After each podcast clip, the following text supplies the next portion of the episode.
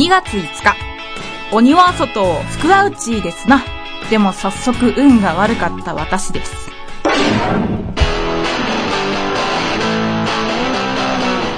菊池茜のシングルルーム。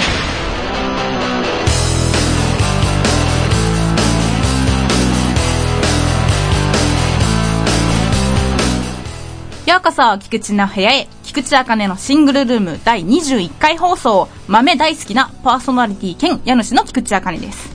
この番組は一人暮らしの菊池が独り言をぼやいたりするトーク中心番組です。どうもこんにちは。この寒いのに髪を切られすぎた菊池です。いやもうほんとショックでした。この収録をしている2日前に美容室に行ったんですけど、初めて失敗しました。いや失敗されました。めっちゃショートです、今。あと髪が黒すぎる。まあ、とにかく似合わない。サブカル的な匂いがプンプンします。下北沢とかにいそうです。で、恐る恐る翌日、人に会ったわけなんですけど、みんなかなりいいコメントをしてくれてですね、自分が思ってるほどひどくないのか、それとも励ましてくれてるのか、お世辞なのか、という歪曲した捉え方をした複雑な感じです。素直じゃなくてすみません。おかげで着る服もかなり限られまして、スーツ着た日にはもう完全に就活、へこみましたが、まあそんなニョキニョキ伸びるわけじゃないんでね、腹をくくってしばらくこの髪と付き合っていきたいと思います。だがこれだけは言わせてほしい仕上がりを見て、菊池は結構ショック受けてたんですけど、まあ私の伝え方も悪かったかなと思って文句言わなかったんですよ。そしたら帰り際に担当の美容師さんが、首元寒いので風邪ひかないでくださいねって言いやがったんですよ。いや、おめえがこんなに切ったんだろ、ぶっ飛ばすぞと思いました。はい。あまりよろしくないデルスなんですが、今日は節分気分で放送したいと思います。早速、焼けよけのり、薬よけの理由ができましたので、気合い入れていきます。それでは、第21回放送、始まります。この番組は、株式会社アルファの制作でお送りします。郷土愛の電波をユンユン飛ばします。私の地元、埼玉県。私、中田優心の地元、練馬区の情報をお届けします。ひどり無線は毎週金曜更新。全国に郷土愛を広めていきましょ Try to the next stage. Alpha. 菊池茜のシングルルーム。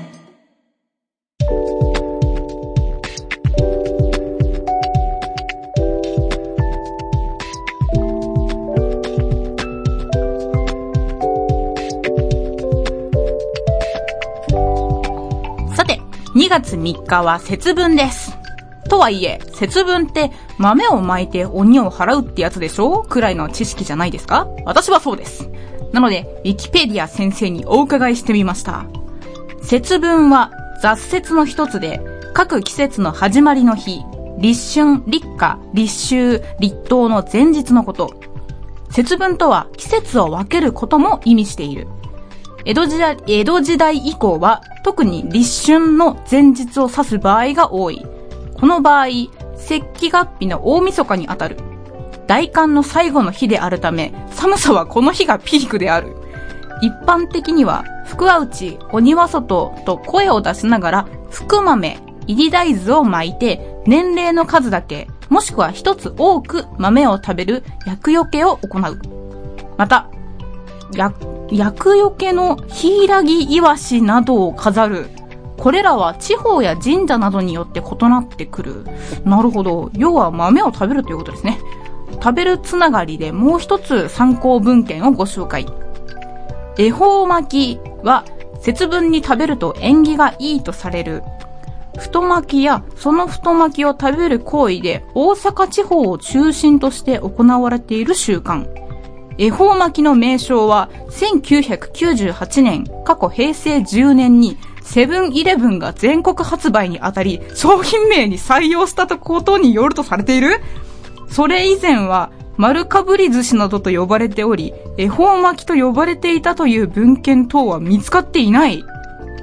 さすがは菊池がリスペクトするコンビニの王セブンイレブンさんですね。もはや日本の行事の食べ物を名付ける地位とは。というわけで、買ってきました恵方巻きもちろんメイドインセブンイレブン。今年の方角は東北東だそうです。東北東ってどこですか？東北地方を見れば OK ですか？てか、あの、本当に買ってきましたので、今日はですね、実際に実食したいと思います。エビとツナのサラダ恵方巻きと、い、いちょっとこれ開け口がわかりません。あ、ここか。でれーん。てか食べてる間、恵方巻きって確か無言になんなきゃいけないんですよね。しまった。ラジオとして致命的。前回放送ってなぜ自分でハードルを上げるんだ。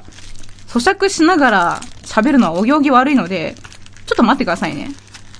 今開けてます。あ、あ、海苔が破れたよ。あ、ちょっと待ってよ。ちょっと待ってくれよ。どうしよう。恵方巻きすらうまく食べれないこの不器用っぷり。やめて。え、これどう、どうすればいいの？あ、ご飯をこっちに乗っければいいの？そんでスッと海苔を引けばいいの？これ絶対初めて食べる人さ、大変でしょうよ。よし、取れた。取れたけど、海苔がぐちゃぐちゃである。よし。東北どっちだ？東北はどっちだ？東北どっちだ？じゃああっちにしよう。よし。いただきます。あ、一気に一口で食べるんだよね、確かこれね。それも無理なんで、一口だけで勘弁してください。いただきます。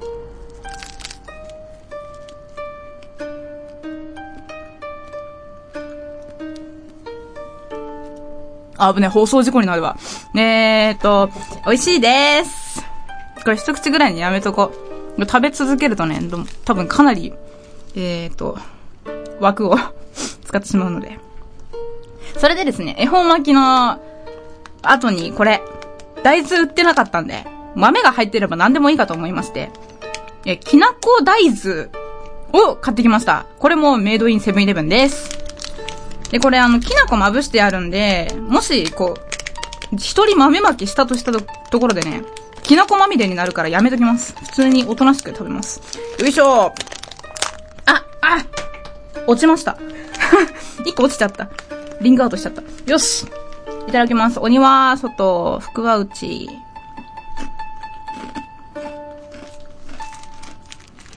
うん、意外にきな粉がすごい。美味しい。もうきなこ大豆美味しい。はい。ごちそうさまでございました。まあ、ただ食べてたかったコーナーですね。これで薬よけはバッチリです。もう髪を切られすぎることもないであろう。どんだけ引っ張るんだって感じですね。なかなか豆巻きしたり、恵方巻き食べたりする方は少ないかもしれませんが、皆さんも節分楽しんでみてはいかがでしょう。意外に薬よけ効果があるかもしれないですよ。シンプルでシングルなライフ。菊池茜のシングルルーム。ねえねえ、映画見に行かね？この前も言ったじゃん別のとこがいいそんな彼女の無理難題に直面しているあなた劇場へ遊びに来ませんか？劇場が分かりづらくたって、有名な人が出てこなくたって、大きくなくたってやっていることは同じですそんな小さな劇場の中身を、ヘンテコトークで紹介しちゃいます。僭越ながら番組内容を変更して、白が演劇情報をお送りします。各週水曜日、ポッドキャストで配信中お芝居、一回見てみない？Try to the next stage. Alpha.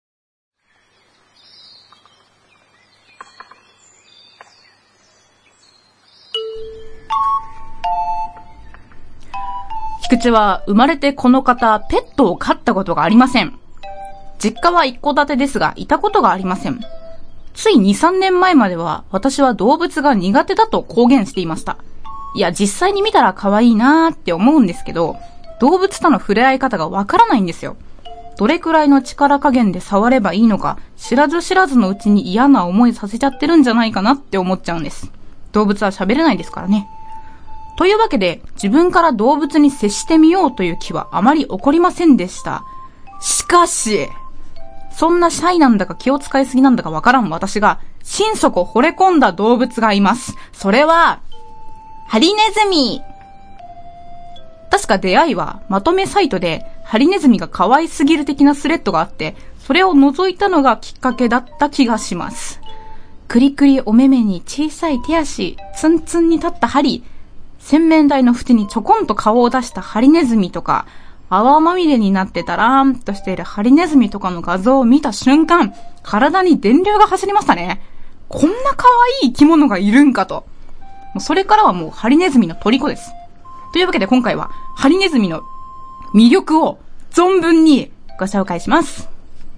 ハリネズミとはネズミ科ではなく、ハリネズミ科です。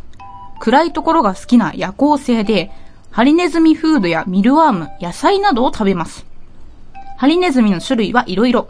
ソルトペッパー、シナモン、アルビノなど、えーカラーバリエーションな感じの種類がいますね。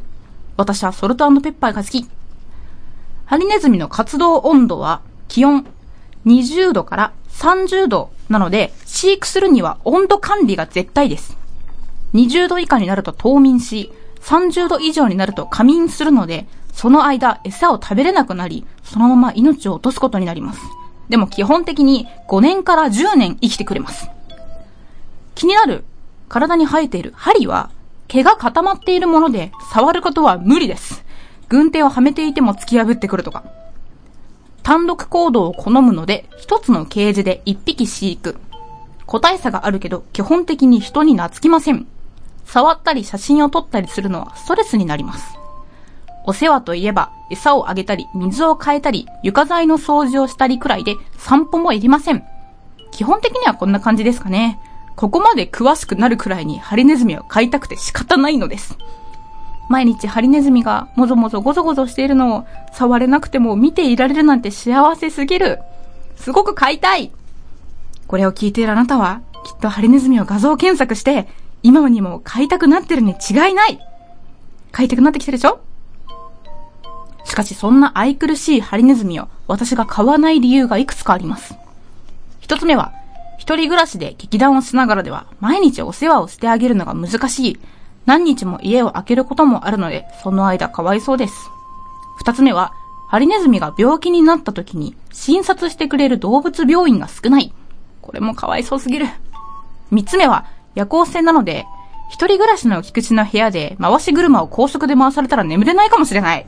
これは完全に菊池の都合なんですが、やっぱり一人暮らしの部屋ではね、2DK とかならいいかもしれないですけど。これらを踏まえて、まあ、買いたくて買いたくて震えるんですが、踏みとどまっているのです。一度ペットショップでご対面したことがあるんですが、トンネルに潜って寝てて、体が呼吸のたんびにスーフー言っててむっちゃ可愛かったです。見ちゃうとどうしても飼いたい気持ちが高ぶりますが、ハリネズミのこと考えるとなぁ今は画像を見て我慢。ちなみに iPhone カバーとロック画面をハリネズミにしました。あとね、ハリネズミの盆栽っていうのもあるんですよ。ハリネズミの形の。ハリネズミ、盆栽って Google で調べると出てくるんですが、すっごい可愛いの。でも、親子セットで2万円ぐらいすんの。ちょっとそれは、と耐えてます。なかなかハリネズミのグッズってないんですが、いいハリネズミグッズがあったら教えてください。そしてハリネズミ好きな人が増えればいいなと思ってます。広がれ、ハリネズミの輪。おはようからお休みまで。菊池茜のシングルルーム。こんにちは、ゆきです。いつも頑張っているあなたに5分間のリラックスタイムをお届けします。これを聞いてゆっくりお休みしましょう。川手ゆき子の眠くなる話、各週火曜日、ブログとポッドキャストで配信中。では、おやすみなさい。Try to the next stage. Alpha.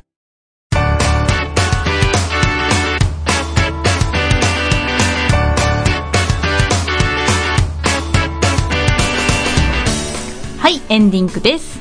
番組ではリスナー様からのお便りを募集しています。最近あったこと、時事ネタ、菊池への質問、お悩み相談などなど、ジャンルは不問、どんどん送ってくださいませ。宛先は single アットマークアルファハイフンレイディオドットコムです。アメブロでソルファ3というブログやってます。ひらがなで菊池茜と検索すると出てきます。ツイッターは AK アンダーバー R002。所属している劇団虚言癖での活動情報や日常などをつぶやいています。フォローウェルカム。そして、次回のきくちあかねのシングルルーム第22回放送は、2月15日13時からニコニコ生放送にて収録風景を生放送します。私がファンであるあのお二人をお呼びしておりますので、放送に乗らない収録風景もぜひご覧ください。企画盛りだくさんでお送りする予定です。ではでは、家主の菊池茜でした。また遊びに来てね。